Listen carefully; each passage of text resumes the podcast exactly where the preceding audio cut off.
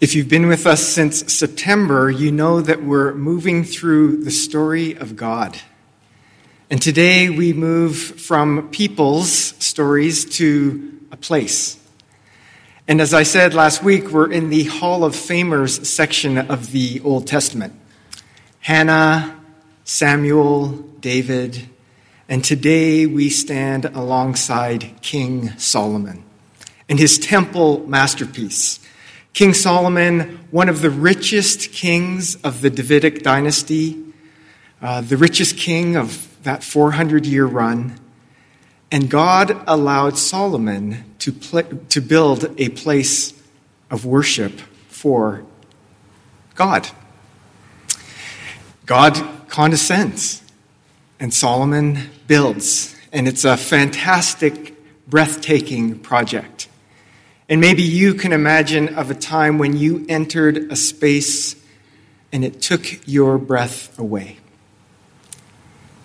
This was that, the King Solomon Temple, four stories high, Egyptian influenced design, a massive porch with 35 feet high fluted columns with intricate lilies and designs carved into them cedar ceilings, cypress wood floors, olive wood doorways, and layers and sheets and sheets of gold everywhere.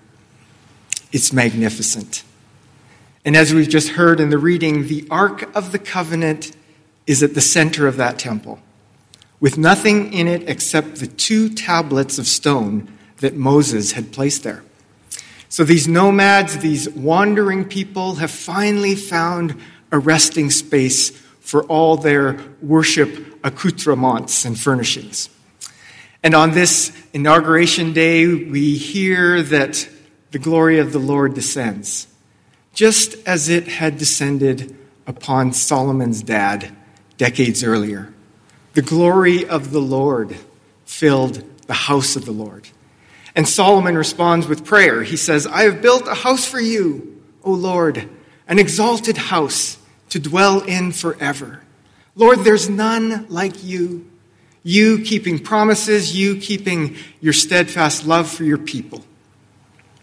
And Solomon, the wisest of all kings, knows the unboundariedness of God. And he confesses in his prayer, even heaven and the highest heavens cannot contain you, much less this house that I've built. O oh Lord, hear the prayers of your people.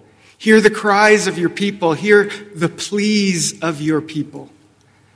That this space, this place, might be a place where your eyes set upon us and that your name be centered in this place. O Lord, hear us. Heed and forgive. And now, thousands of years later, we too carry these prayers or offer up these prayers. We, the people of God, in this place, in this season of ministry, we gather and center ourselves in the house of the Lord. And I think we have a pretty amazing place of worship, don't we? I want you to pause and just look up and around you at this place. In the heart of the city, the wooden arches, I don't know how high that is. Does anybody know how high it is to the ceiling fans? 40, 45 feet?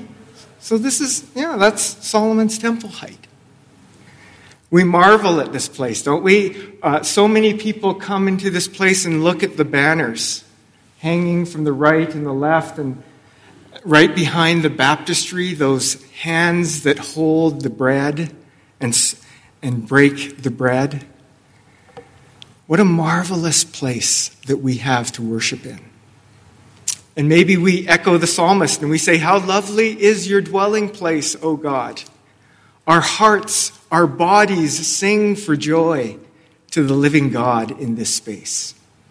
O Lord of hosts, happy and blessed are those who trust in you. And so on this baptism Sunday, in this place, with this gathered people, with you who are joining us live stream even today, what a joy to be here together. Some of us in this place, some of us worshiping from afar. But together we gather in this place.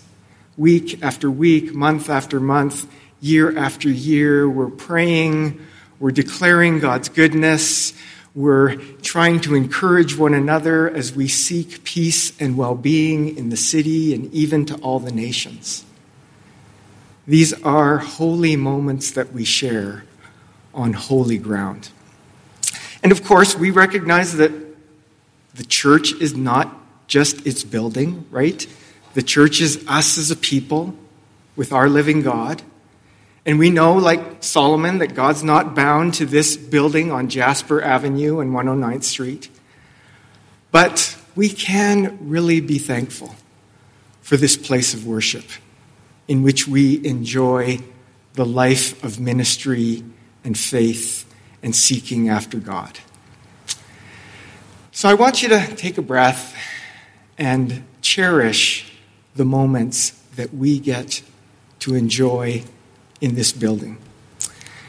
And of course, we know those moments involve people, like today, that we are surrounded by voices and people and the presence of one another. And so I encourage you, even today, as we think about Solomon's temple, but also reflect on our place of worship, those holy moments that happen in this place. Maybe it was a child blessing like we had a couple of weeks ago. That was a holy moment. Maybe it was one of our choir concerts from years past where it was holy ground, where we sensed the Spirit was here. Um, Abby and Mira talked about people and places and voices and events that were in this place the laughter, the tears, the heartache, the hopes, the dreams that happen in this place. And I think even today, we can say some of the moments that we're experiencing today are moments that we will hold in our hearts for years to come because of this place, this time, and this people. Are, are, are, you, do you have some moments in your imagination? I, I hope you will share those around the lunch table today or the supper table this week. And I would imagine those moments involved other people.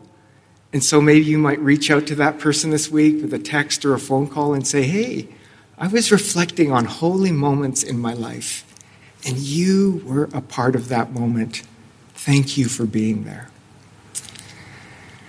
I was thinking this past week to my first Sunday at First Baptist Church as the senior minister, September 7th, 2008.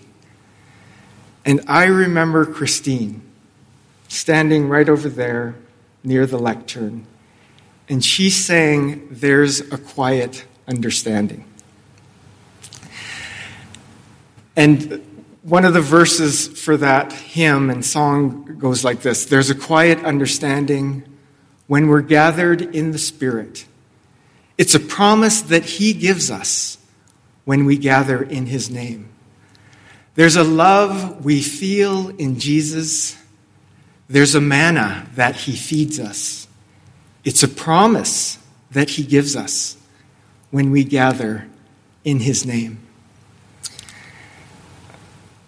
And that moment where Christine was singing that was like a prophecy moment. It was like the Spirit was speaking to me and us as a community of faith in that moment.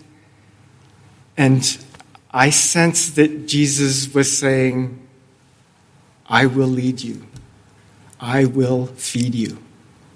And that wasn't just me having this individual moment, it was us as a community of faith, knowing that God was with us, knowing that this living Christ would go ahead of us and lead us and feed us.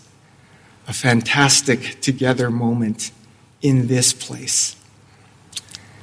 And so we pray that those moments would continue to happen, and we know that they will. And what a joy and what a delight for us to be a people who have a community of faith, who have this lovely dwelling place where we can continue to worship and serve and love and grow.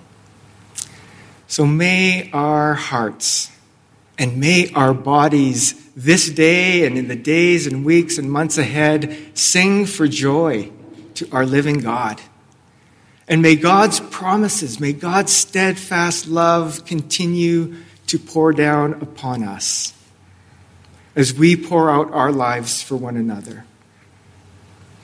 And may we continue to create and receive these holy moments in this holy place.